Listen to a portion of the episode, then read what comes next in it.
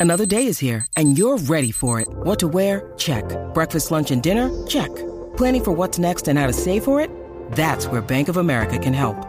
For your financial to-dos, Bank of America has experts ready to help get you closer to your goals.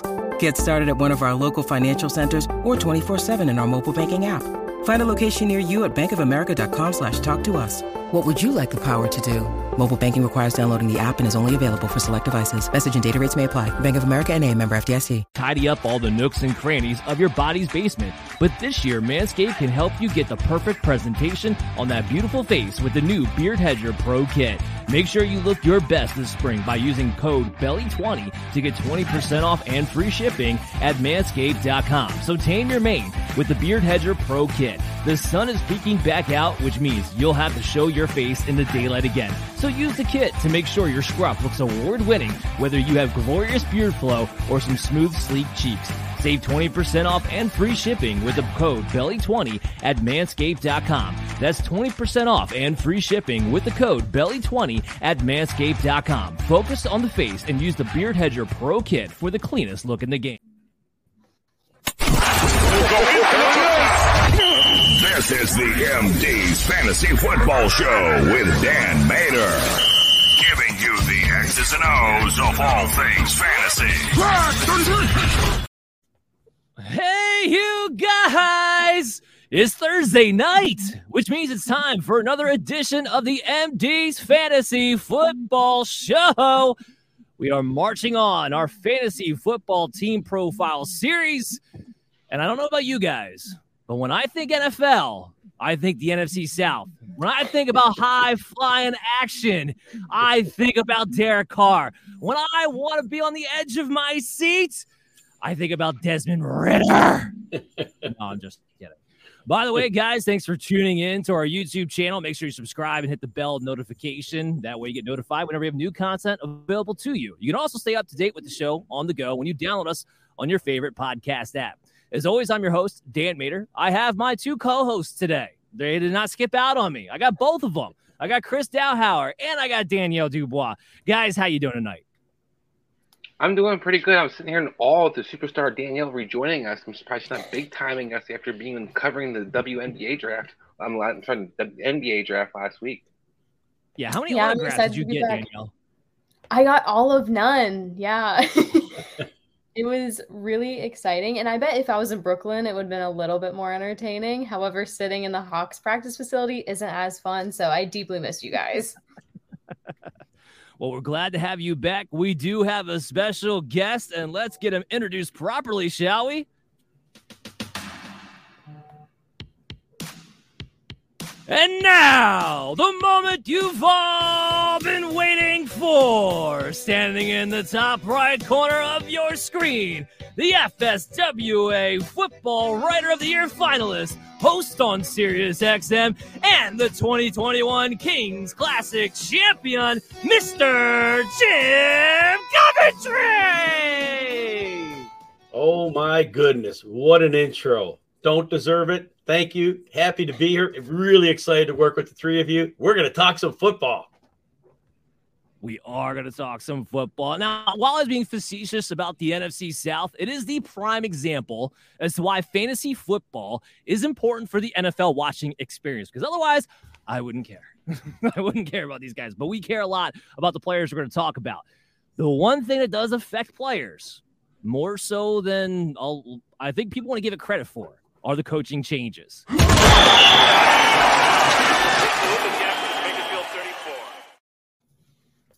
Let's kick it off with the head one. Let's talk about Frank Reich. He leaves Indianapolis. It was abysmal. It was terrible. It was every negative term you want to use in a dictionary last year. Getting fired not even halfway through the year in Indianapolis. Now he takes over the Carolina Panthers job. And I find myself asking, okay, well, we I think the question here has to be has he lost his play calling touch or was last year just an anomaly? Did the wheels just fall off? I mean, I do want to point out that before last year, the Colts, they averaged over 25 points a game. So it's not like he didn't put out productive offenses in the past, but now he's got to rebuild. And it didn't go so well when they tried to retool things in Indianapolis. So, Jim, you're the guest. Let's start with you. What do you think your the impact of Frank Reich is going to be on the in, on the Carolina Panthers? I almost said the Colts there. So, Frank Reich, and you started out with a question about what happened in Indianapolis. To me, it was fairly simple. They went in with a solid plan. They expected to have a really good offensive line and they expected to bring in Matt Ryan, who would be protected, who they would have play action. They'd have a great running game with Jonathan Taylor. And then Ryan, who is very good on play action, very good throwing in the middle of the field, would have Michael Pittman on slant routes. We would also have Parris Campbell out of the slot. And then take the occasional deep shot, he had Alec Pierce. What they couldn't foresee was both Ryan Kelly and Quenton Nelson, who had been outstanding linemen both of them, especially in pass blocking. They were a little better in run blocking. They had abysmal seasons that came out of nowhere, and they're young players. That is really where it began. And then, of course, Jonathan Taylor gets the early season high ankle sprain.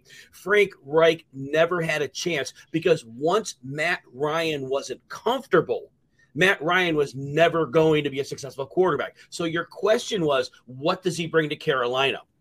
Frank Reich is phenomenal at understanding how to attack defenses based on formations and dictating box counts. So he has a rookie quarterback. We already know the ground game is important. And Carolina has been building an offensive line the last few years. Not a great line, but it's definitely, especially the tackles. And the interior is at least adequate for run blocking. So they they're giving their squad a chance to be successful from day one. They will want to run with Miles Sanders. They're going to use him. They're going to use play action to keep the quarterback comfortable. They're going to use motion to keep defenses on, on, I'm sorry, on, on their heels, off their heels. So Reich brings in these concepts, and with the personnel he has, it's not going to be a great offense, but it's going to allow them to begin a growth concept over years. I'm overall excited, not this year, but I think year two, we're going to see a much, much better offense. It can't get much worse than Matt Rhule. I, as bad as the Colts were, I, I still think Carolina may have been worse to watch, honestly. And to your point, it's a multiple formation. They're going to be balanced. A 52 48% split is typically what he likes to bring to the table. Uh, Chris, I know you have some reservations about how you feel about Frank Reich. What, what do you think? I love Jim and I love, you know, having our guest, but I'm not the you, Jim. What I saw last year was that Matt Ryan wasn't comfortable because Frank Reich was asked to actually succeed in coaching. Before this, he had to use Philip Rivers and Philip Rivers' offense. While I could see Frank Reich do with all the motion and all different, you know, different sets he gets up, is how's he going to throw a three-yard pass to a guy who can't make anything happen after the, the catch? He was using his personnel poorly. They have two tight ends over 300 pounds basically, and refuse to use any of them. We talked about the offensive line being not good last year. Well, you have personnel to kind of offset that. Um, and then what I see in Carolina is another team that can't pass protect. Yes, they've done some improvement offensive line. I agree with you running block wise, but I'm not a big fan of the, the tackle that they should be a guard, in my opinion. The Cowboy's a good athlete. He's not a great left tackle, and I think it's going to be exposed that you're going to see that what Frank Reich is really good at, in my opinion, is excellent in the uh, red zone. That's why he's still points that he's able to score. When he's a veteran quarterback who can get in the red zone, then he can make something happen. But what I think he really struggles with, this is something that I used to knock Andy Reid for until you know basically more recently, was they're great at getting you three yards, seven on a third and seven. And that's what I see a lot of happening. I see a lot of formations. I see a lot of different things, movement. I use a lot of personnels to get you three, four yards. That's not what you're going to do to win in the NFL. And I think if Carolina thinks they're going to dink and dunk their way down, they're going to struggle being you know, competing in this division in a sense, but just competing overall. I do think he has a good uh, yep. vision versus Matt Rhule. So that part I definitely agree. There's there's a chance for year two to be much better than year one, but I'm not excited about what he necessarily brings as offensive mind. Jim, this is what we call.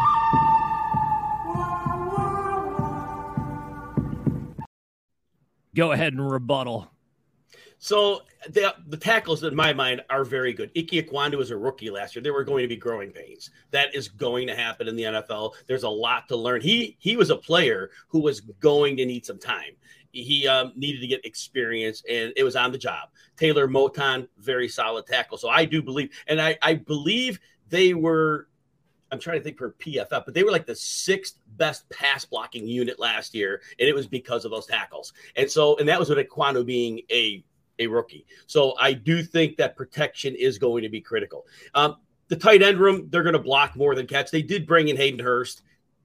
Fine, whatever. Not going to be a huge factor. But um, again, I was saying really along the lines year two. They're good right now their weapons. Terrace Marshall showed a little bit last year. Uh, they bring in Adam Thielen. He's toast. He has nothing left. He can't separate. I think he's out of a job a starting job by week three or week four, if even before then. So there are a lot of problems. But my line with Reich was, I said second year. They're gonna they're gonna have to get um, oh man, the second the Mingo, Jonathan Mingo. He is he if he gets deployed properly. I think he wasn't utilized well in college. A lot of times college coaches kind of get tunnel vision with players. They're not as creative as they can be. I think he's a player that brings a unique skill set that they can use both outside and inside and create mismatches. And he's going to be a weapon. I, I do think if DJ Chark can stay healthy, he never does, but it's a good X receiver for them. But all that said, um, they're not going to be good this year. And so I don't disagree with Chris on that. But as I was saying, year two, they're going to have to add some more personnel. But the direction they're taking, it will work for Reich eventually. And that's what we'll get to see this year. Are they going in the right direction? Here's a team. We don't know what direction they're going in. They bring in Dave Canales. And Danielle, you're going to help me out on this one. Dave Canales has never called plays, whether it be collegiate or NFL. He's given all this credit for what Geno Smith was able to accomplish last year as the quarterback coach. That's why he's the offense coordinator of the Tampa Bay Buccaneers this season. Where are you at? What do you think he brings to the table to this Bucs team? I'm honestly pretty nervous because you're looking at a Tampa Bay Buccaneers without Tom Brady and who got mainly their success because of him. Before Tom Brady, there was no success in the Bucs franchise, really. We know that. Like they were very disappointing. And with Tom Brady, he brought a whole new level. Everybody was thinking about the Bucs and they were in competition. Now is the era where he's gone and he's not going to save you anymore and they are losing all of their weapons on offense because of that. So, why not add in some new blood and just try new things? I think this is not going to work out very well. I think I think he does have the potential to call good plays, don't get me wrong, but looking at this offense and looking at its potential, it's not great. And then going into his first year as an offensive coordinator, it's just not destined for success. And if they do do well, I apologize deeply because I just have no confidence in them this season save that apology. You're not going to have to apologize. I'm, I'm going to tell you that right now. We're going to talk about Baker Mayfield in the next segment, so I don't want to give too much away. But with Dave Canales and Baker Mayfield, and I just see this whole thing. You want to talk about offensive lines and what that can do to a coach, no matter what best laid scheme they can have. Ooh. We saw one or two injuries to Tampa Bay's offensive line last year, and everything went into the gutter in a hurry. I don't when see they that had being any different this year. Right, right. They don't have a lot of depth uh, Tristan Wirfs, and you're kind of grasping at straws with the rest. So I'm kind of with you. I don't like this move by Dave Canales. I think he got entirely too much credit for a journeyman quarterback having one year of success where we've seen those guys bounce back to reality time and time and time again. And again, he wasn't the one calling plays. And when we're trying to project, what do we think they're going to do? What their tendency is going to be so we can figure out what kind of volume the rest of these players may or may not have. We don't have anything to go off of. The only thing we can say is that, well, he's been in the Seattle system for a very long time. So he'll probably bring some of that element with him. Multiple formations, be a more balanced team. And everybody, all they hear, especially when it comes to Evans and Godwin, who we'll talk about later in the show, is less and less and less volume. So we'll talk about that in a second. But let's go ahead and jump into the quarter.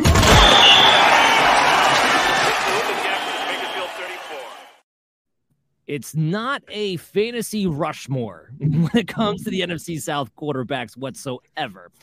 So I'm going to try to make this interesting when I ask these questions. We got Derek Carr joining the Saints. The one thing that's eluded Derek Carr his entire career is that he has not been able to get inside that top 12 for fantasy football purposes. Jim is the Saints with their weapons a key for Derek Carr to be able to achieve that. So Joey Bosa summed up Derek Carr after a Monday night game a couple of years ago. He basically told the world what a lot of us already knew. Derek Carr will fold under pressure. He has to have protection, and if he doesn't, he really can't compete. Think how mind-numbing it was that the Raiders let Carr go during the season. I mean, what does that tell us that they let a top 20 type quarterback walk with no questions asked? So they understand. Well, he goes to New Orleans, and here's the problem their offensive line could be extremely problematic. So Trevor Penning was a rookie, and we don't know what he's going to be yet. But on the early returns, run blocking's fine. He had no clue in pass protection. Now that could change. Andrus Peat, the left guard, he is way in the decline. Even though he's 29, he has struggled the last few years. They only have decent pass protection from Erik McCoy to center and Cesar Ruiz, the right guard. The only one who's decent is Ryan Ramczyk at right tackle. He is a fine blocker. That's it, though. So when they're in obvious passing situations, Derek Carr's in trouble because if teams especially load the offensive left side of the line, they're not going to have any answer for a good pass rush. And this year, you had mentioned earlier, Dan, the offensive line you mentioned with the Bucs teams in general. It's always been problematic to have a bad offensive line, but last year the big league shift to deal with teams trying to bust zone defenses was simulated pressures. Defenses where first of all, they were not identifying what their defensive calls were until the snap. There was no defensive pre-snap motion. They weren't committing. They were waiting till the snap. And then they mm-hmm. would start to rush one player, but back him off. They were coming from different places. This is not a world for Derek Carr. So the problem is this Andy Dalton, cringe when I say this, okay, was a better fit for this offense than Derek Carr. Because Andy Dalton may be bad, but Andy Dalton will stare down the barrel until the last second, and he would wait and throw to Chris Olave. Derek Carr is going to be in the fetal position on many of these if he even gets the ball off. I am very concerned for Chris Olave's downfield game. Now, if they make adjustments and realize that Carr is not going to be able to handle pressure, Olave may get a lot more short and intermediate work. He may not get a lot of downfield work. That may be my necessity. That could be okay. But otherwise, they're going to have a hard time stretching the field because Carr can't do it. Whoo, whoo, shots fired. Chris, do you have anything to add to that? I mean, I wasn't going to be on big on Derek Carr, but I got to defend Derek Carr just a little bit and just say that Raider offensive line wasn't any good either. Um, right. And he was able to get the ball to Davante Adams pretty consistently, so he can get the ball down the field somewhat, even with a pathetic offensive line. So, I, I, I mean, I don't think it's going to be as bad as, as Jim kind of saying. I'm not going to think it's going to be the game changing experience from Dan and I might search of the means. Um, but I also think having Alvin Kamara check the ball down too will make it a little easier. Having different routes that you can throw the ball to the guys that you can kind of involve, and being in a dome, um, I think it's going to help to a degree too. So I think there are some positives for Derek Carr, but I also understand Jim's points of you know Derek Carr is a guy that you put deer in headlights. It, he's gonna he's definitely gonna shake and he's definitely gonna make some you know, errors. But as for different like you know schematic wise, I do think there's some changes, Jim, and I definitely agree with what defenses were doing. But I also think this is stuff we saw like you know decades ago. It's basically just you, you're you're not showing your coverages. I mean, that's what people are supposed to do defensively. You're not supposed to necessarily tip your hand. Um, so I think Derek Carr can have some adjustment. I think having even having the connection Jon Gruden, if we're going to go back, you know, 30 years, that actually helps you in a sense because you can start game plan like you used to back then. Then still could work today. Um, so I do think there is some hope for him in New Orleans but I don't think this is going to be Derek Carr getting inside the top 12 as he asked Dan. Yeah, I'll, I'll, add to this just to wrap up Derek Carr, move to Bryce Young. The pace of play would have to pick up. They're one of the slowest offenses in across the entire NFL last year. And even though he had Davante Adams, who was the wide receiver two overall, and even though he had Josh Jacobs, who was the RB one overall, he was still not fantasy relevant. He would need another option. And that only other mm-hmm. option would maybe be Michael mm-hmm. Thomas for what the two games he plays this year. So I, I don't see the Saints. Being, one thing though, Dan. Sure.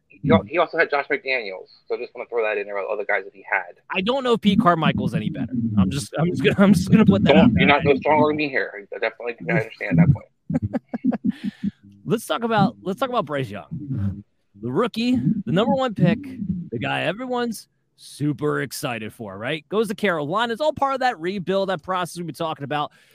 Uh, being that we're not necessarily focusing on this from a dynasty perspective for these shows, because we've kind of moved past that. We had our draft specials, we talked about the rookies, we had our rookie mock draft. We're kind of shifting more into best ball and redraft with this type of show. We're not expecting much out of Bryce Young this year from a fantasy perspective, right? He doesn't run like an Anthony Richardson does. There's not a lot of weapons, as Jim laid out earlier before on the Carolina team. So, Danielle, I have more, I guess, a general NFL question for you. What is your general expectation? What would be a good performance for a Bryce Young this season? Is it 3,000 yards, 3,500 yards, 4,000 yards? What do you think his range is? You know, I'm for this season particularly, I don't think he's going to get that many yards. I feel like he's going to get around though seven or eight touchdowns. I'm going to keep it in single digits because I have only hopes. seven or eight touchdowns. That would be I ungodly think, low. Because I think it's going to be be, a lot of Ritter low. running. Okay, at the beginning of the season, I think it's going to start off low, but I do think that it's going to be a lot of running touchdowns in this offense. So I don't think there's going to be a lot of passing touchdowns from him personally. So this season, I think it's going to be very low in his statistics. Now, I think maybe not that much. I think I was being a little bit mean at first, being over dramatic, make a point here. I'm covering but- the Atlanta Falcons now. I don't care about the Carolina Panthers. Right, right, exactly. you know, I have to have a little bit of vengeance, right? no, but in all seriousness, I am though a little bit concerned. Yes, he is a rookie, so you can't have the highest expectations, but he is a little bit on the smaller size. So it is very nerving seeing a rookie come into the NFL at that size and having these ginormous defenders coming after them. Not that they didn't have that in college, but it's to a different extreme when, you know, TJ Watt is in the NFL and you're going to have to face him. It's a little bit concerning for me. So I have low hopes for him this season. I think overall in his career, I think he will be a pretty mediocre and pretty consistent quarterback, just not right now. Yeah, uh, Chris, you brought this point up earlier about Frank Reich being really good in the red zone.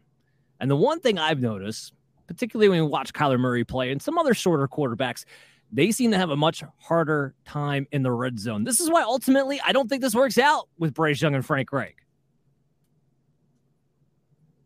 Yeah, no, I if you want to totally. Yeah. no, I totally agree. I mean, I don't. I think Bryce Young and, and Daniel Ton hit in the head. That's where the height part does kick in. When you have to stand in the pocket and make a throw, and you don't have the kind of the field to kind of see through the different guys, or you can't create your own lanes. It is a problem. Now, maybe Frank Reich will help in that aspect, um, but I think where you're going to have really see the struggle is without the playmakers to kind of throw the ball up to in a sense. I don't Adam Thielen's good in the red zone, so I can't say he can't do anything in there. DJ Chark's tall, but they don't really have a guy that they can kind of bank on in the red zone, and this is a team that's going to really need that. I think Daniel's actually not really far from the touchdown total for Bryce Young this year. I mean, what did, what did Kenny Pickett do? What did Matt Ryan do last year? So do we really have any faith that Bryce Young's going to be better than either of those guys? Uh, it, it, was, still more than eight or nine. But so I'll go. I'll go with it that far. I, I here's a question for Jim, and this will tell me how much I like Jim. I think I like Jim a lot, but let's see here. Jim, were you on Bryce Young or you on C.J. Stroud? I'm on CJ Stroud, and it's not close. Love you, love you. Yeah.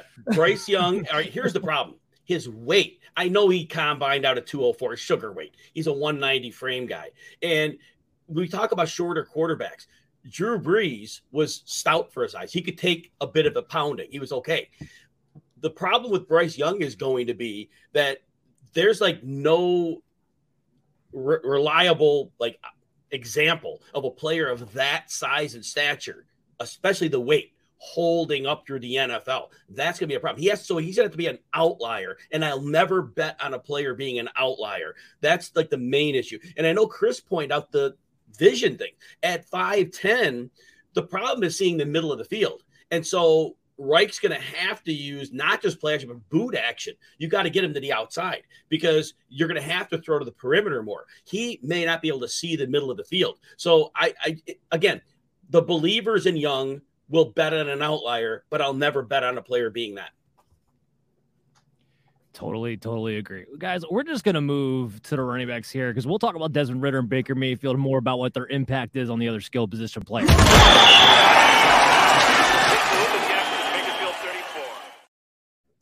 It was more about the fact I couldn't contain myself because I've been itching to talk about this guy. This is going to be the highlight of the show. Bijan Robinson. What is too high to rank Bijan Robinson? I don't think there's an answer to that. I'll go on the record. I do still have CMC number one. But if I had cojones, I would put Bijan number one. I want to. I can't. I can't quite get. I can't quite get there. Can't quite get there. Atlanta's offense. Uh, sorry, San Francisco's offense is still superior to Atlanta, and that's ultimately my tiebreaker. But when I look at Josh Jacobs last year, who had 393 opportunities, the only other running back that I could ever see flirting with 400 opportunities would be Bijan. They were the number one rushing team last year, 118 more carries than the league average. Tyler Allgeier had a thousand yards. Cordarrelle Patterson was fantasy relevant, and Arthur Smith he'll ride his horse. Derrick Henry had 72% of the team carries in 2020, which is an astronomical number when you look at that run heavy of a team. He's not afraid to ride his guy. And Bijan has the eighth pick capital overall. Jim, is there any way in your mind he's just not the workhorse bell cow? Because there's some people out there saying, like, "Oh, Allgeier's going to get involved." Patterson's. I, I don't buy it. I don't buy it. From an economic and business standpoint, you don't use the number eight pick in a draft if you don't have an exact plan for using a player. And you mentioned they had like 579 carries. Even let's say crazy world, he only got 60% of those. That's over 300 carries. That would only be 60%. So he doesn't even have to be the bell cow in that. And, and Atlanta was running the ball when they were losing by 20 points in games. So they're going to run. And Arthur Smith believes in positionless football that hurt Kyle Pitts. But they bring in Jonnu Smith. He's going to be an H back probably. Um, they're going to utilize him in motion to block. They are going to probably move Robinson out at times into the slot. They're going to use their players in so many different ways.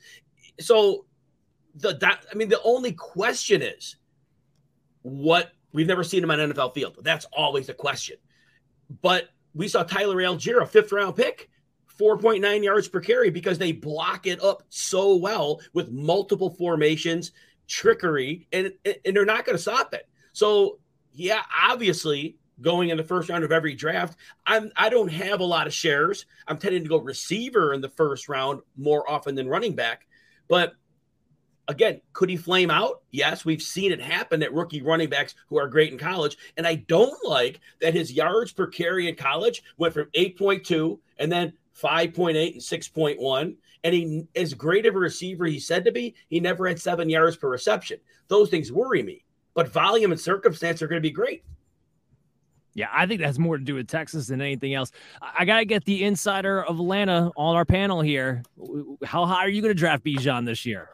Oh, let me tell you, I'm very hopeful in him. I really like this kid, and I always have. And then I saw him get drafted by the Falcons. I said, What are you doing? You don't need a running back. But then I also took a step back and realized, how could you not? Like you there's you can't just pass him by. It's Bijan Robinson. He's just a different kind of running back. And he is so versatile and just everything you you just love everything about him. And you just cannot pass him up. They would be regretting that for the rest of their lives if they passed him up. So I love the pick. I do feel sorry for Cordarrelle and Tyler Allgeier now that have to deal with that because that is definitely lowering their shares. But I mean, it's Bijan Robinson. You can't. I feel very confident in taking him.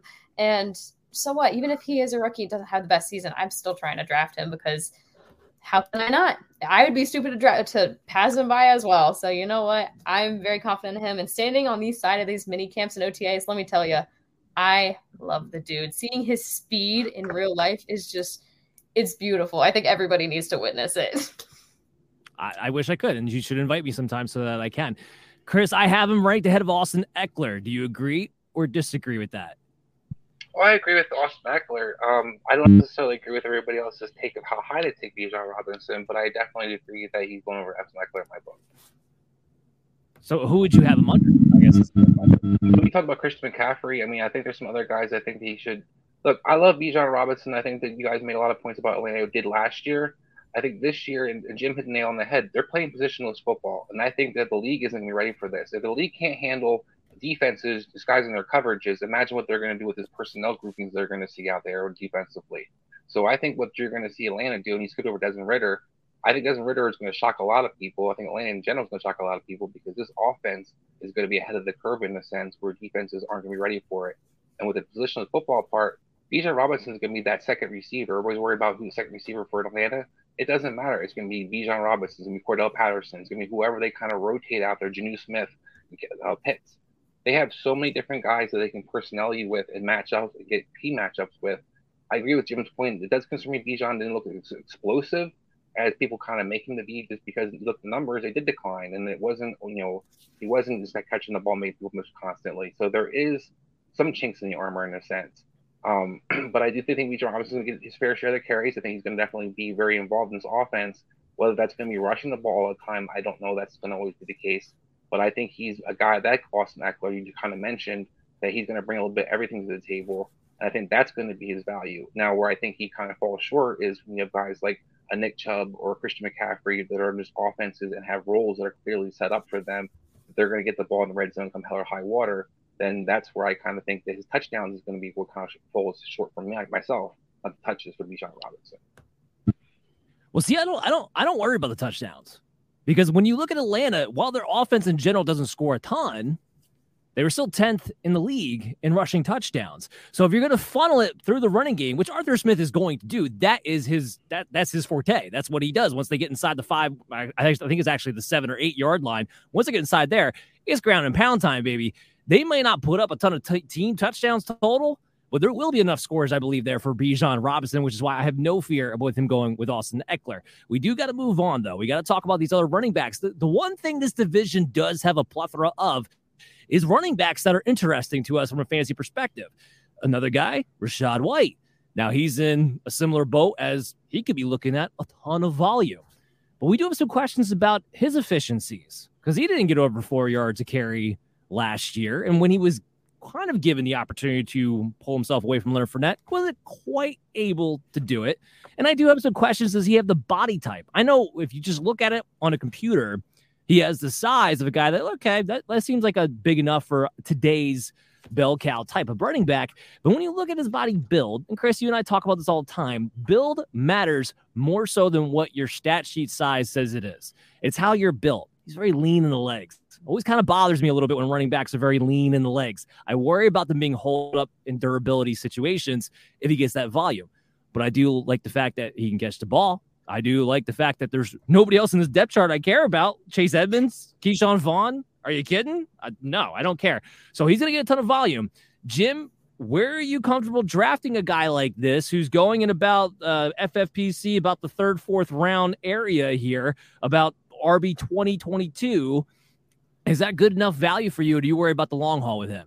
Yeah, I am worried about the long haul with him. And I do not like what I saw last year. You mentioned the skinny legs. He had an eighth, number eight, like eight, eighth percentile broken tackle rate, 36 percentile yards after contact.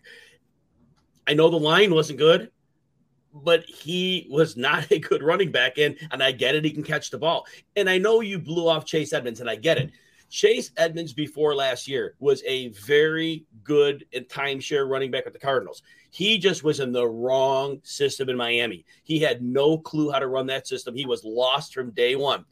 I know he had a high ankle sprain in Denver when he got traded, but when he was on the field late in the season, he looked more like the running back he did in Arizona in those limited touches. So to me, he acquitted himself in that little bit of work with Denver to show that Miami was just a bad fit for him.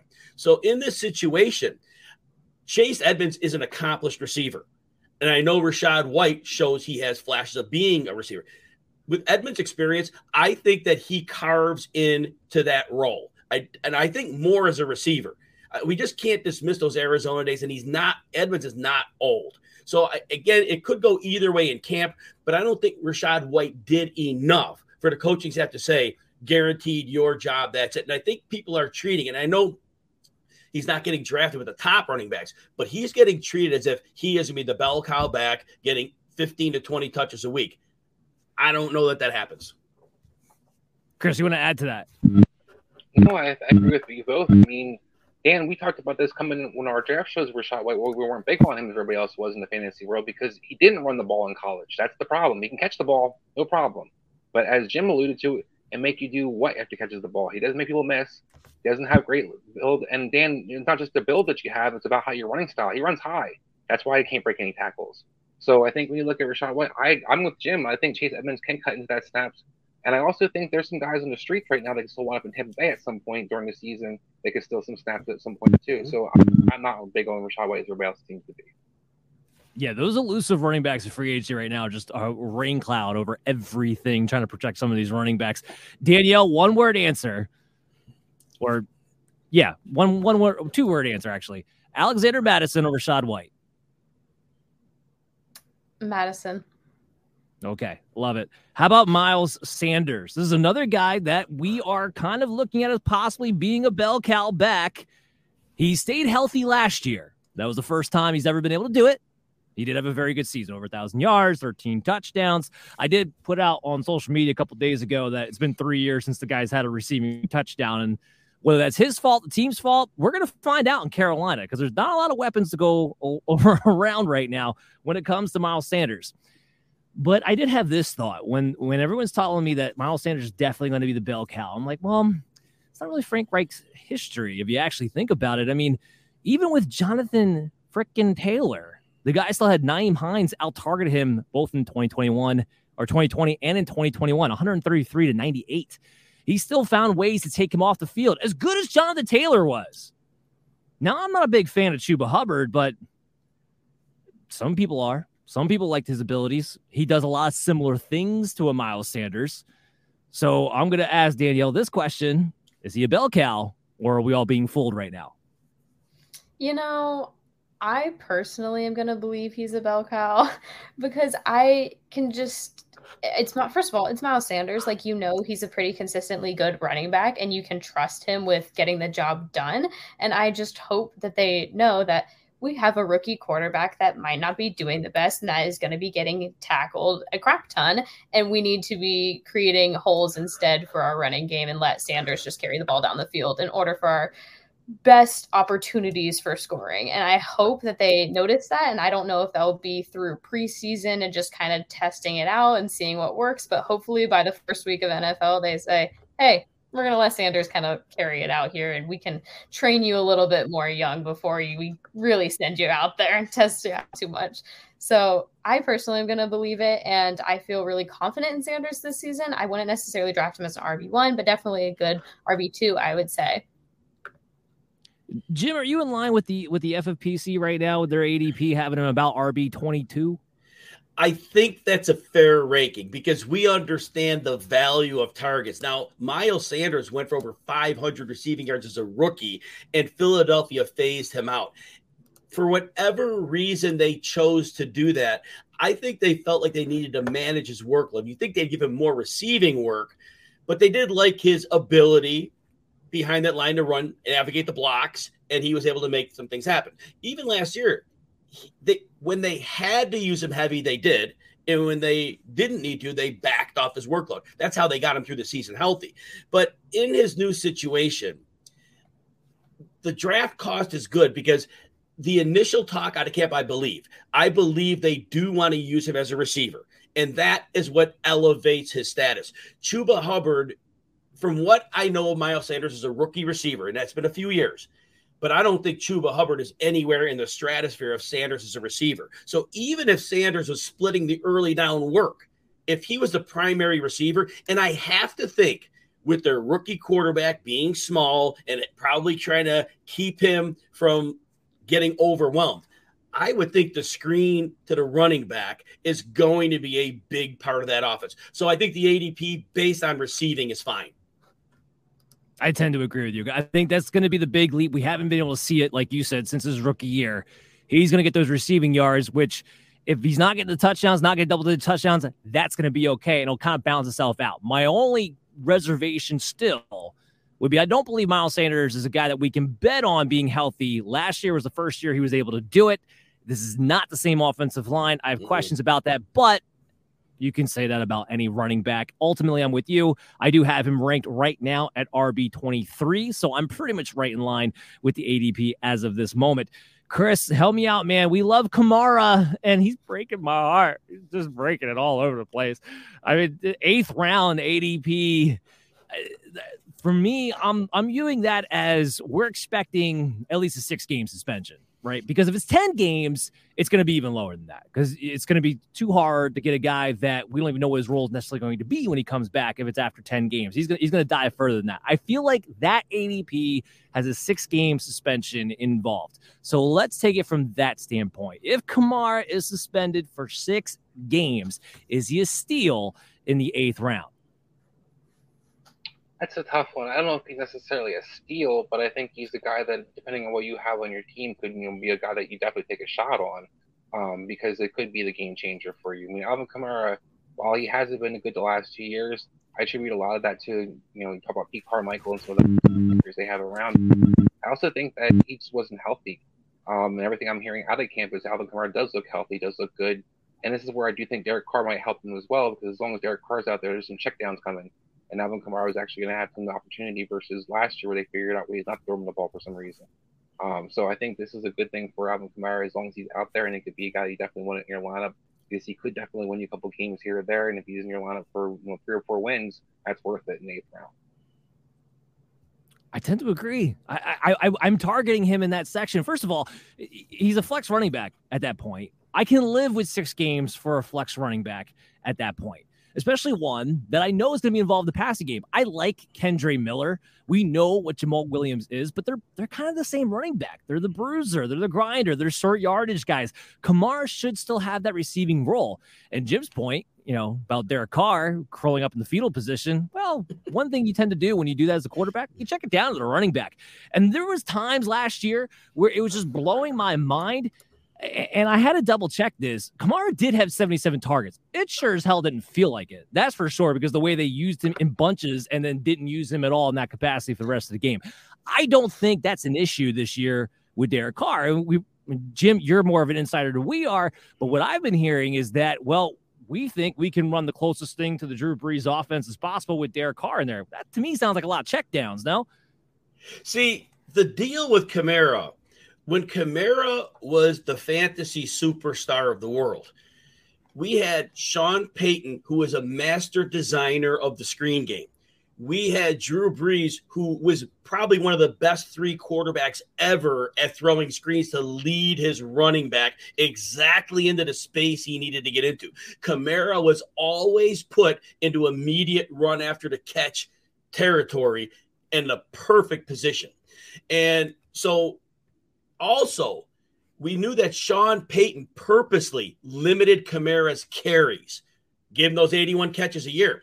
There was a line, John Hansen had actually talked to Payton and asked him about why he didn't get carries. And Payton said, because Kamara's soft. Now, he didn't mean that completely that way, but he, what he meant was this is not a guy running between the tackles. But if you notice the last couple years, his rushing has gone up, his attempts per game and his receptions and targets have gone down. Now, he again, however much time he missed with suspension, we don't know how that's going to happen there. But I am concerned the quality of the screen pass. If we're talking dump offs, that's not Kamara's game. And Kamara was never the type of player who was going to age gracefully. This was an explosive, and I know he's 215, but he's not that burly 215 guy. And we've seen his PPR points per game go from number two to number seven and last year number 14 as they're easing off the passing game usage. I just don't think the quality of passes to be there. But if you're drafting him where you're talking, yes, of course you could take him there because, like you mentioned, it's a flex, you know, spot in the draft. And if you have him on the field, he is going to contribute. So nothing wrong with picking. It's just that he is probably on the downslope of his career and being further removed from Payton and from Brees hasn't helped him. Yeah, and his efficiencies have all come back down to the about the average of the NFL running back right now. So it does show that he might be getting close to get off a cliff.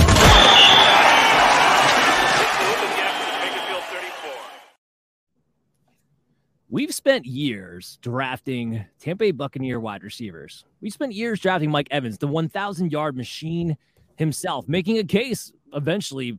I think he should be in the Hall of Fame, and we'll see if he actually gets that chance or not. But the problem now is that you have Baker Mayfield and a rookie play caller that you have to contest with. And Baker last year, 30th in deep ball attempts, 28th or actually, I have that backwards 28th in deep ball attempts, 30th in red zone attempts. Mm, that's the opportunities for Mike Evans. That's what he does. Deep balls in red zone, and you got the worst quarterback you could possibly get for that situation. I love you, Mike Evans, from the bottom of my heart. But right now, buddy, I got you at wide receiver 35. And that's just like in ceremonial. I'm not going to take him at wide receiver 35. I'm going to take guys like Treylon Burks or, you know, people like that who have more upside in that same territory. I'm not going to take them. I'm not. So I guess more of this, you know, what, what do you guys think about Mike Evans? Danielle, we'll kick this to you first. Do you feel the same way about Chris Godwin? Because this is somebody who's still getting drafted inside the top 24 wide receivers. Do you think he's still going to be able to reach that floor? I don't know. I'm just so low on this Tampa Bay team. And I feel really bad saying that because I know Godwin and Evans are both very talented re- receivers. But with the quarterback situation at hand in Tampa Bay, I just have very low hopes going into this season. I think not only is Evans going to dip off, but so is Godwin. I think that Baker will try his best and they will get some but not enough to be absolutely substantial for anything fantasy wise. And I just am looking at any other wide receiver for a wide receiver three or a fill in or literally any other wide receiver I feel like I'm looking at other than the Tampa Bay team. And I hate to say that because Evans has been on my fantasy team for I think the past three years now. So it is definitely going to be hard for us all to adjust. But um, yeah, it's going to be a major dip off for both, I think. Yeah, I do have Godwin ranked at my 20th spot. I'm actually a little higher at ADP. Now, this might burn me. It burned me last year, but I thought DJ Moore would be safe with Baker because that's the area of the field he targets, short and intermediate. So I'm going to go with that again. I'm going to say, look, I know this is where you go with the ball when you do throw the ball. That mm. should be Godwin territory. I think Godwin is safe enough floor to still be a low end wide receiver, too. Chris, what do you think? I still I say give them both to me. Um, you guys, I, I, hear what you're saying, Danielle, but I watched Tom Brady for footers last year. So I mean, I don't think Tom Brady was bringing a whole lot down the field, and he definitely wasn't target Mike Evans consistently. Mike Evans still is a guy worth having on your fantasy team. Um, and Dan, maybe you contribute to this, but Johnny Manziel got drafted despite you know we thought coming out of the draft. A big reason was he threw to Mike Evans. Mike Evans can make quarterbacks look good because he can catch them up. He makes things plays, makes big plays. Baker Mayfield isn't a great quarterback. I'm not going to try to argue that he is. I'm not impressed with the Rams stretch, but I do think Chris Godwin and you keep crapping on the defensive, defensive coordinator. There's a lot of guys who didn't call plays necessarily. He was a passing coordinator, passing coordinator for the team. And you look at the system, DK Metcalf was only considered a guy who can run deep or be used in the red zone, but last year he wasn't. So maybe they can have a role for Mike Evans because Mike Evans isn't a one trick pony. Um, so I do think there's a volume for him and, and Chris Godwin. If if Baker Mayfield is decent, um, and I, I say that if, but we watched Jarvis Landry have a pretty good stretch there in Cleveland. Um, you know, OBJ wasn't very happy, but Jarvis Landry was doing pretty well. history at this point. It, it could be, but you don't. We're going off basically we saw from Carolina last year. Um, and there's also a team that maybe DJ Moore wasn't running those routes. Dan, we watched you know, Robbie Anderson and, and DJ Moore switch routes for no reason the year before. So I don't know necessarily what routes he was running last year. I just know if Baker Mayfield is the starter for the season, which means he was decent enough to be so, then I think there's a good chance that both these guys are going to be pretty successful because they're going to be targeted. I mean, we watched, look at Kyle Lockett and DK Metcalf last year. They get the ball to the two outside receivers. That's what the offense focuses on doing. I don't think that's necessarily going to change. Now, it's not going to look pretty, but I think that you're going to get their targets, so they're going to get their balls. And both those guys are very talented if that happens. Very fair points if Dave Canales can, in fact, replicate what Shane, what Shane Waldron did last year. Jim, what do you think? So I'm lukewarm on Evans. I'm not targeting him in drafts, prefer not to draft him. I have him ranked lower than his ADP by a few spots. That means I'm not getting him. I think there's a chance that Mayfield can work with him. I didn't like the 21st percentile yards after the catch because Evans was catching more shorter stuff, but there were few catches. There weren't a lot of balls going his way. New offensive coordinator, don't know what changes there. The problem is if the offensive line isn't going to be good, downfield stuff doesn't develop. Like Chris said, they can use Evans in different ways. He is 30 years old now, and maybe that's going to be a tough trick for him to pull to be more versatile. so I'm just I'm just conflicted enough to where I'm just out. But if somebody's drafting, I'm not going to say bad move because certainly they could make something work for him. Godwin's the player I'm on though. Godwin, we sometimes I think forget he came back last year from a serious knee injury in December of the prior year. He came back in a big hurry. And so, yeah, he got his 100 catches, but his yards per reception below his career average. And sure, Brady had to get the ball faster than ever because he didn't trust the line. But Godwin wasn't himself last year. He was very good, but not nearly. This year, a year removed, remember, this is a guy that has 74th percentile agility, and he's shown that through his career. He has 89th percentile speed, and this is a guy that can get open at a blink of an eye. He will be exactly where he needs to be on the play calls, and that's what Baker Mayfield needs. Mayfield needs somebody to be where they're expected to be and be there on time. That is going to make that a very big relationship between the two. And Godwin could win despite whatever the coverage is. He can win from the outside, he can win from the slot. So I think he is going to be a target monster and I think he's the steal of the draft this year. Uh, Jim, you said he needs to be on time and you know where he's going to be. I'll add one more to that. The defender also has to fall down. Otherwise, I don't know if Baker Mayfield's going to get him the ball. uh, you know, the problem that Mayfield had, especially with Odell Beckham, because Beckham, remember, he's always waving his hand, I'm open. May, Mayfield couldn't deal with Beckham because Beckham was one of the greatest freelancers in the game. Mayfield was never going to work with a freelancer. So I get what you're saying. But when he had Jarvis Landry, who again, not maybe to Godwin's level, but he was able to get Jarvis Landry the ball, right? For the most part. Yeah. So this is a better version of that. But I get what you're saying. Yeah, it just scares me. I wasn't able to get DJ Moore the ball. And that's where my reservation comes in. But I still have Godwin ranked at 20th. I'm not too far down on him. Let's talk about the Saints wide receivers. Uh, Olave, sophomore breakout or slump? That's always the question when we talk about these second year wide receivers. And I know Jim hit on it with with Carr. He's not efficient down the field, but he did have the fifth most deep ball pass attempts last year. He tried to give Davante Adams opportunities down the field, and that's more than I can say for Andy Dalton. So from that standpoint, as long as you give me Olave a few more opportunities down the field, he's already proven he can do everything else. Right now, he's ADP, I think, at wide receiver 13. I have him ranked at wide receiver 12. I go back and forth between him and DeVonta Smith, that rate, that range kind of deal. I have Tee Higgins and Jaylen Waddle just in front of them. Uh, where are you at on that, Jim? So I know Chris mentioned the Raiders line last year. Their tackles were really good. Kolton Miller was playing at a very high level. And Jermaine, and I'm going to butcher his last name, Umanor. I got his name a little bit off. Sorry about that. But he was really above average. It was their interior that was a problem. So when they were designing anything that did happen to go downfield, he was protected from his tackles. So that did help him with unless Trevor Penning makes a big, big, big jump forward, Ramczyk's fine on the right, but the rest of that line, like I said before, is kind of a train wreck unless they get something crazy happen in their advantage. So Olave is going to have to be developed into that again short intermediate guy, and if they can make that transition, he could have a monster season because Carr is going to throw the ball.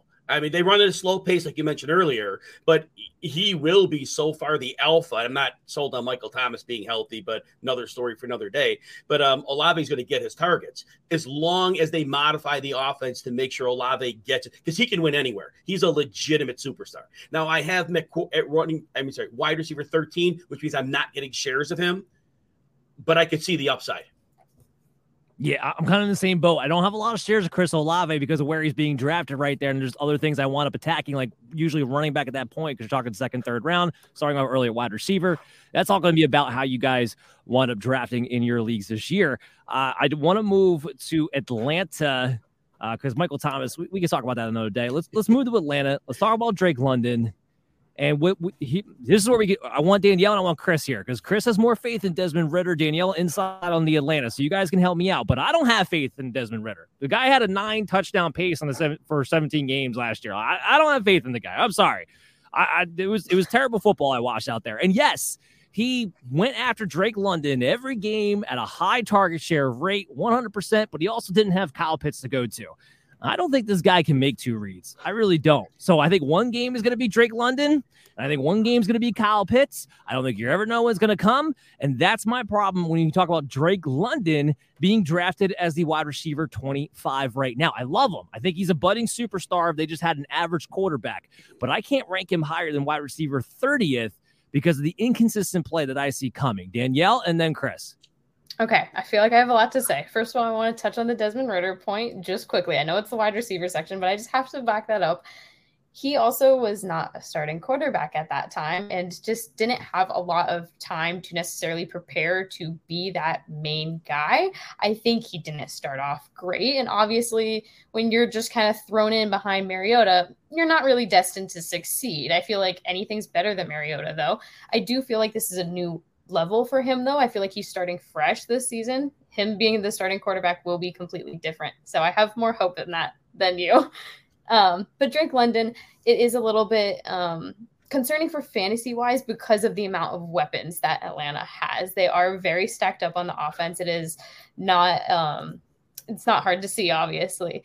Um, I do more hope though in London than Pitts this season. Obviously, Pitts is coming off of injury. We don't really know how that is going to work out and everything. But London has looked really good. He's looked really good last season, and he can always find himself open. I feel like he's very talented. He has the speed, he has the agility for it. I think him and Desmond have been working on the connection kind of nonstop throughout the offseason. So I feel like Drake London is a solid choice, and I will most likely be picking him up on my fantasy team. Okay, Chris, I know you want to defend Ridder too. Well, thank you, thank you, thank you, Daniel, number one, because I got a little hard on Desmond Ridder there. Desmond Ridder finished the season pretty decently compared to what Marcus Mariota did at the passing game, versus Desmond Ridder didn't pass the game like like day. Um, well, but I do think Drake London, in a sense, I think he's a superstar. So I think when you're a smart coach, you're going to get the ball superstar. I think Arthur Smith, what he did last year, is that he put his team and try to give them identity.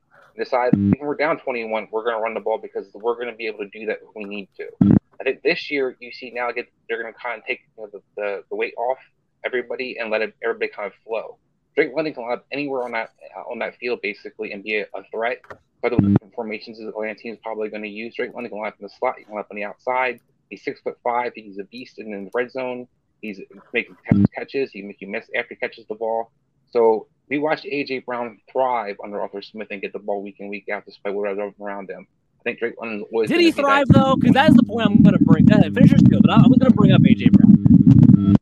So I think that he's going to be that week in week out guy that he's going to be involved, and that's going to be their alpha in the passing attack, and then everything kind of falls off of that, and you guys eat off of that in a sense. And I think that's going to give him this role where it's not going to always going to be a different guy each week. It's going to be Drake London, You'll get the most targets first, and then everybody else kind of eats. Um, John will be the guy in the backfield. All right. So my, my thing with AJ Brown, he was very good with Arthur Smith. But there was always that level they couldn't seem to get over the hump because they wouldn't use him consistently when they should have been, especially in the red zone at times. And there'd be inexplicably games where he's getting six targets and nothing more than that. AJ Brown's never supposed to be that guy. He goes to Philadelphia Eagles, where there's actually more weapons, more mouths to feed, and a run first offense, and goes off the chain because he has a coaching staff that actually gets him the football. I think Arthur Smith knows how to get his runners the football. I don't think he gets pass catchers consistently the football. Jim, you want to break this tie? Yeah, it's tough one to call. I love Drake London this year. I don't have any shares yet. It's just happened in drafts that he's either snapped up right before a picking, or I want a running back at that point of the draft. But the thing with London is, and we talk about Chris talked earlier about the positionless football in Atlanta. London, and I know this doesn't help his fantasy case, but he's a great blocker with his size, and then you move him inside in the slot. So he's going to get some mismatches when they make it look like he's a blocker, but he's a receiver. That said, I wonder how much volume he actually does get. But I'm willing to bet on the fact that Atlanta could surprisingly have a high scoring offense this year because Arthur Smith, I think, unlocked a lot of things. And I think the addition of Jonnu Smith is under the radar, not because he's going to be this great NFL fantasy player, but because of the versatility, the H-back, the blocking, the different looks they can throw at you. So it may be just a chaotic enough offense that they may eat, even if Ridder's not a great quarterback, these big receivers may give him a great chance to do well. So again, I'm not going to disagree with anybody on London here because I I question how much volume he gets, but I think the opportunity is definitely going to be there for potential. Ultimately, I think it comes down to can Desmond Ridder be an average quarterback or not, and that's the debate we'll have. And I think he, the season. he might not be great, but I uh, think he'll at least be average. Oh, well, and that if he is average, if he is average, you need to be drafting Kyle Pitts in the top five. You need to be drafting Drake London as the top 24 receiver. If he is, if he is in fact average, but that's going to be the question we need answered. I want to do a rapid fire here for this next one. Carolina Panthers pick one receiver to be fantasy relevant this year. Go ahead, Jim. Jonathan Mingo. I'm I'm in the same boat. Danielle. Uh, I'm going to agree with you guys because I have no hope in Thielen. Nope. Chris. I'm going to go with Adam Thielen and be the hopeless one. Oh, thinks the guy still has something left. We'll have to find out. Let's move into our tight ends, gentlemen.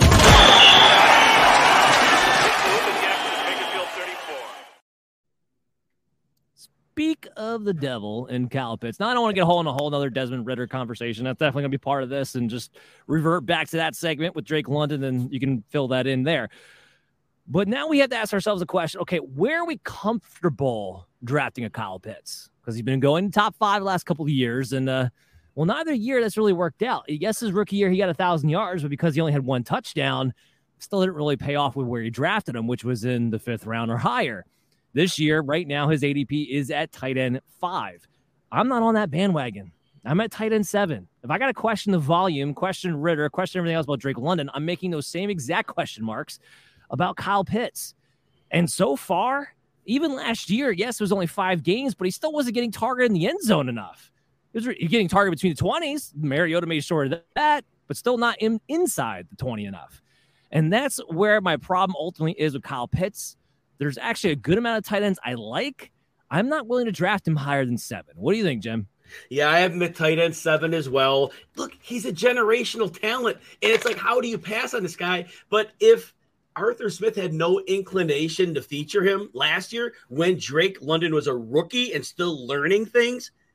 I, I can't count on him to use him because ultimately he wants his tight ends to block a lot and they'll get some receptions. I just don't think that the, the tight end position in this offense is going to be one that's heavily featured. So it's not because of talent. I love that. I'm out on Pitts. And they, they even tried to flex him outside last year, and they, they still didn't do a good enough job getting him the football. I mean, Danielle, let me ask you this. Right now, I have George Kittle in front of him. I have Dallas Goedert in front of him. I have Darren Waller in front of him. And then, of course, I have Hockenson, Andrews, and Travis Kelce, which is about where the consensus is on those people. Is there anyone in that list that you would take Kyle Pitts over? I would consider taking Kyle Pitts over Goedert, but that's it. And I'm just always kind of low on Goedert. So that's just my own personal hatred. It's not literally anything else. Um, but I do agree with you guys around the ranking of Kyle Pitts. Also, just to throw in another thing, just to be a little bit more doubtful on him, is he is coming back from an injury and he hasn't participated in anything so far. He hasn't been at mini camps, he hasn't been at OTAs. He's been still doing his recovery on his own, which is great. He does need to recover. However, it's not looking like he's going to be fully ready for the beginning of the season, which might be why they picked up Jonnu in the offseason. And you do have to wonder that. Chris, where are you? I'm feeling torn here. I mean, Jim, I think you talked about Jonnu Smith and the impact he's going to have, and I think he got paid to go to New England because he did pretty good on Arthur Smith, and he was the tight end position was utilized in Tennessee. Um, you know, we saw Orlando Pruitt, we saw Firkser, so different guys to actually be productive in the Tennessee tight end position. So while I'm excited about Kyle Pitts in the sense of going back to the positionless football, I think the problem that Jim alluded to was Art Smith wants a tight end to block. Kyle Pitts doesn't block. That's the problem, and that's why you didn't really see him utilizing the red zone like you probably hoped to. But Dan, you talked about you know coming into the draft that one year where Ja'Marr Chase or Kyle Pitts at receiver, and your your perspective was Kyle Pitts could be a starting receiver in the NFL, and he should go very high as such. I think he's going to get that chance in the sense this year with it, you know, like I keep talking about that second receiver in Atlanta. I think that's just a fairy tale people need to you know, get over and realize there's a lot of different guys that are going to fill that role. Kyle Pitts is going to be one of them. So uh, there's a couple of guys on that list I'll take him over. When's Darren Waller been healthy for an entire season? Um, I saw Hockenson do really well last year, but I also know that they add another receiver in Minnesota, so maybe it's not going to be all just him and the second receiver. Uh, we saw Higbee basically fall off, the, fall off the, the, the radar last year. We thought he was going to be somebody because he had a really good stretch for the end of the season year before. And then when you have different playmakers and trying to get Al Robinson the ball, different guys the ball, you forget about your tight ends sometimes. I think Kyle Pitts, while I agree with Daniel, it's going to hurt him being away right now. It's due to injury. It's not because he's you know not being there for he doesn't want to be part of the team. I think this team has a very clear cut of what they want to build and what they're doing forward. I think that's what they saw. You know, a lot of the quarterback talk with them sticking Desmond Ridder. They have an idea of what they want to do, and I think Kyle Pitts is a big part of that. And realizing that it isn't necessarily the tight end they want him to be. Jonnu Smith can do the little dirty things. Now Kyle Pitts can be freed up to kind of be that receiver they probably really is. Okay. Okay. Chris staying on brand with his Atlanta Falcons love. It's fine. That's fine. All right. So I just want to make one quick note because we don't care about Hayden Hurst, but I do want to just get a couple sentences out of Jim when it comes to the Saints tight ends. The first one, as a fellow projector, man, when you look at Taysom Hill, do you want to shoot yourself in the head? Because I want to shoot myself in the head. well, living around Chicago, I don't want to talk about guns because there's too much of that going on around here. area. But um, you know, Taysom Hill is going to be 33 this year, and how much are they going to keep using this guy?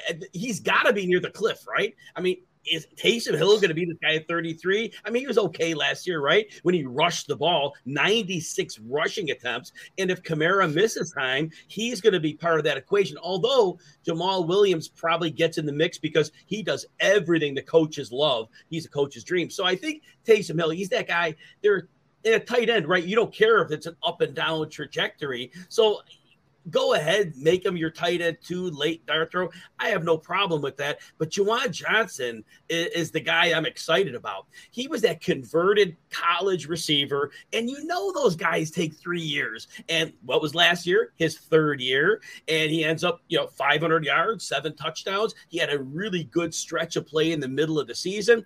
And I talked about Derek Carr earlier. Well, Juwan Johnson is going to be a staple for him because if the pass rush is coming and Juwan Johnson's leaking out over the middle, down the seam. Those are the throws he's going to make. Um, he, he, made a living throwing to Darren Waller. Now, Juwan Johnson is not Darren Waller, all right? Though let's not confuse that. But that area of the field, Juwan Johnson is going to be a staple for Derek Carr. I love Juwan Johnson at his ADP. Okay. Well, let me ask you this then, because one of the reasons I'm struggling with Juwan Johnson, his ADP, is I worry a little bit about the rapport that Foster Moreau and Derek Carr might already have.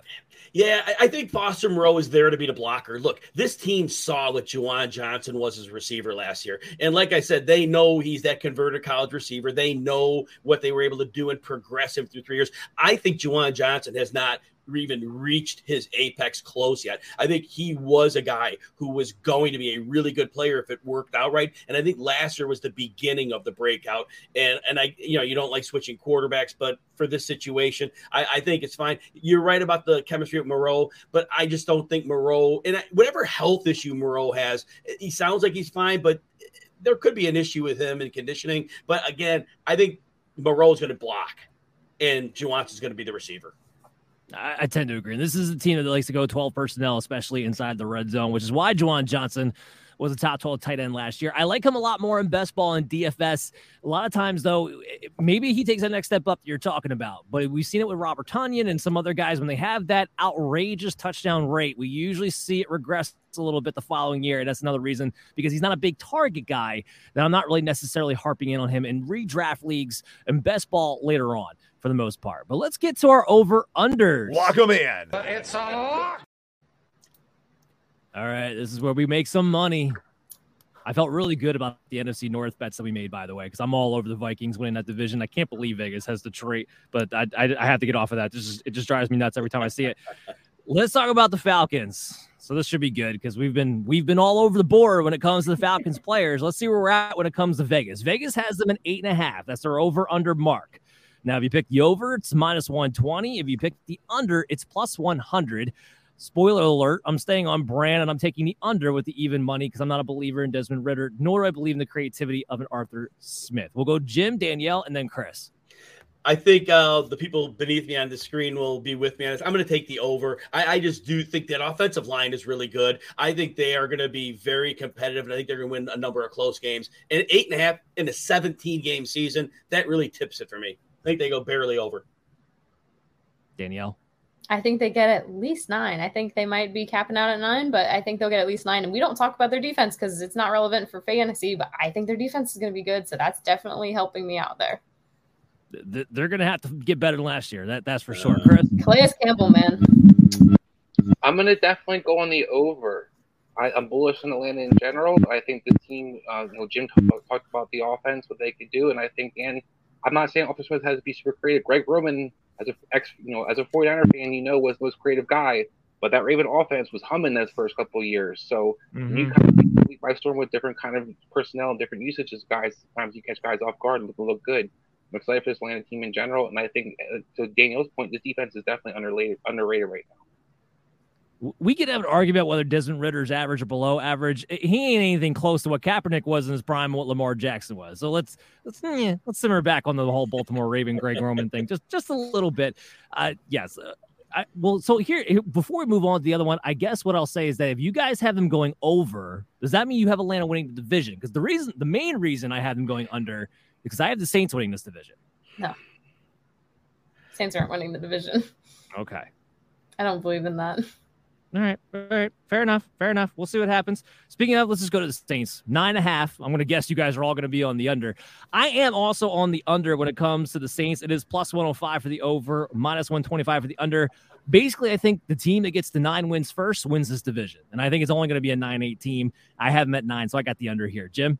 Yeah, I think they've lost a lot of defensive infrastructure, some key players that aren't maybe the biggest of names, but their run defense is going to take a hit. Uh, I, I think that Marshon Lattimore is a bit up and down, but their other corners have not flashed enough. Yeah, I think defensively they're going to be in trouble, and I don't think there's going to be a high octane offense with their car and the offensive line, especially. So yeah, I got to go. I got to go under on them. Danielle, do I even need to ask? Yep. Uh, yeah, I'm going under. I'm not going to explain too much because you guys hit on it. Chris. I'm also going to go in the under. All right, let's mm-hmm. move into the Carolina Panthers. This will be interesting. Seven and a half. The overs minus one twenty. So Vegas is giving is favoring Panthers on the over on the seven and a half. The under at plus one hundred. I'm taking the value. I don't think I, I don't even understand how I came up with the seven and a half number. I have them at five wins myself projected out for this season. I don't see it. So uh, I'm the heavy under, and one of my lock bets probably of the preseason so far, along with the Minnesota Vikings winning the division. Jim, what about you? Yeah, I'm with you on the under. I mean, like I said earlier, I like their offensive line, and you know, they've got some piece on defense, eh, which are okay, but it's not a great defense. But I mean, I'm not going to trust the rookie quarterback and their weapons. Eh, the receivers, there are too many gaps. So I just don't think they're scoring many points here. And like Danielle said, was he can throw seven touchdowns or something like that? So yeah, I got to go with the under. They won't win two games if you throw seven touchdowns. go ahead, hey. Danielle. Give me your pick. I'm Not a fan of him, but okay, I might he might get more than seven. just really against him, so I just had to say that. um, I think yeah, under. I looked at the schedule. I just don't have hope. Chris. Yeah, I tend to agree with both Jim's and Daniel's point. I mean, I have a little hope, and I look at the team over in general. They have some pieces. I think they have a little bit of an identity, but they're just missing too much on the firepower with the rookie quarterback to kind of compete. And you saw, you know, seven over seven, eight wins basically the last two years has been a playoff contending team. Carolina's not a playoff contending team. Let's hope not. The, the, the, division can make some interesting teams a playoff contending team. That's the unfortunate part about this. Tampa Bay. This will be interesting. Who do we have rated less, Tampa Bay or Carolina? And uh, just just for the sake of maybe stirring the pot right at the very end of the show here, I got Tampa Bay finishing ahead of Atlanta, guys. So I, I have the over at six and a half the plus 120. The value is also on the over, too. I don't think Tampa Bay is that bad a team. I hate Baker, and I've made that clear very, very well tonight. But there's still a lot of talent. There's talent on the offensive side of the ball. There's talent on the defensive side of the ball. This is not. This is a team that can put some things together. Defensively, they're especially underrated. They, didn't play up to snuff last year. They had a lot of injuries. You got a lot of leadership. You got guys like Winfield in the backfield who can make some turnovers happen. This isn't a bad team. And honestly, when I look at these four teams right here, uh, Tampa Bay might have the best defense of all four, frankly, at least the most proven one anyway. So I'm definitely taking them over the six and a half And uh, yeah, I put a little bet on them to finish second in the division too at like seven wins. Uh, Jim, what do you got? So yeah, they bring they have Carlton Davis and Jamel Dean. They brought Dean back. We thought he was gone. They could cover. We got Winfield. I they can get enough done defensively. And, and again, like everybody else, am I a Baker Mayfield fan? No, but I think they could get enough done on offense and their defense could keep games where they don't have to score 30 points every week. Yeah, I think they go over to six and a half wins. Danielle. I think they'll hit exactly seven. I agree with you. Okay, Chris. I'm going to go over as well. I, am a little bullish with you, Dan. I think the defense is good. I think the offense won't, won't will be average at worst. Um, it reminds me of the Pittsburgh team last year. So I think in general, this Tampa Bay team is going to definitely threaten that eight victory, and I think that's why we definitely go to the over.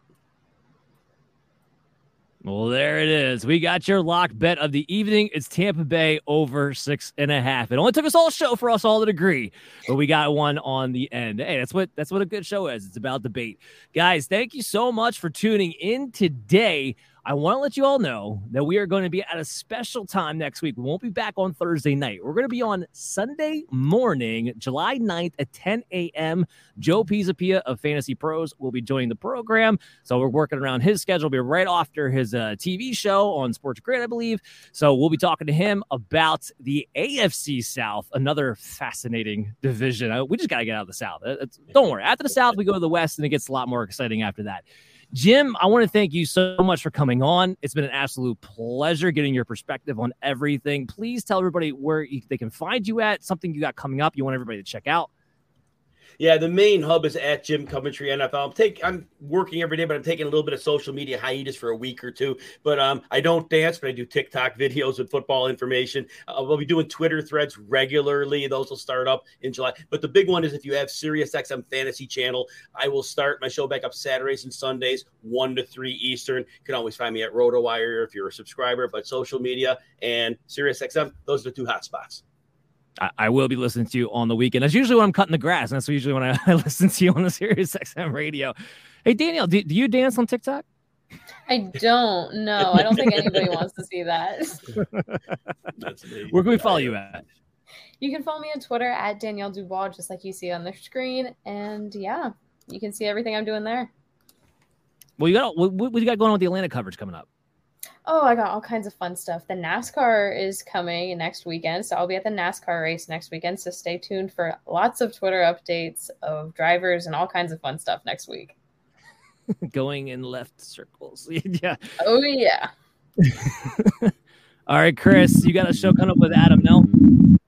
Uh, no, we come back in two weeks, so we're still doing our two week every two week show. Uh, this past week, we actually talked about this division as well and one of the quarterbacks in all of the divisions actually and ranked them. So hopefully next week when we come on sorry, two weeks from now, um you tune in and we'll be going over the running backs and receivers.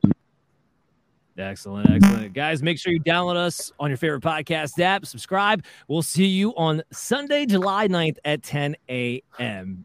Be good till then.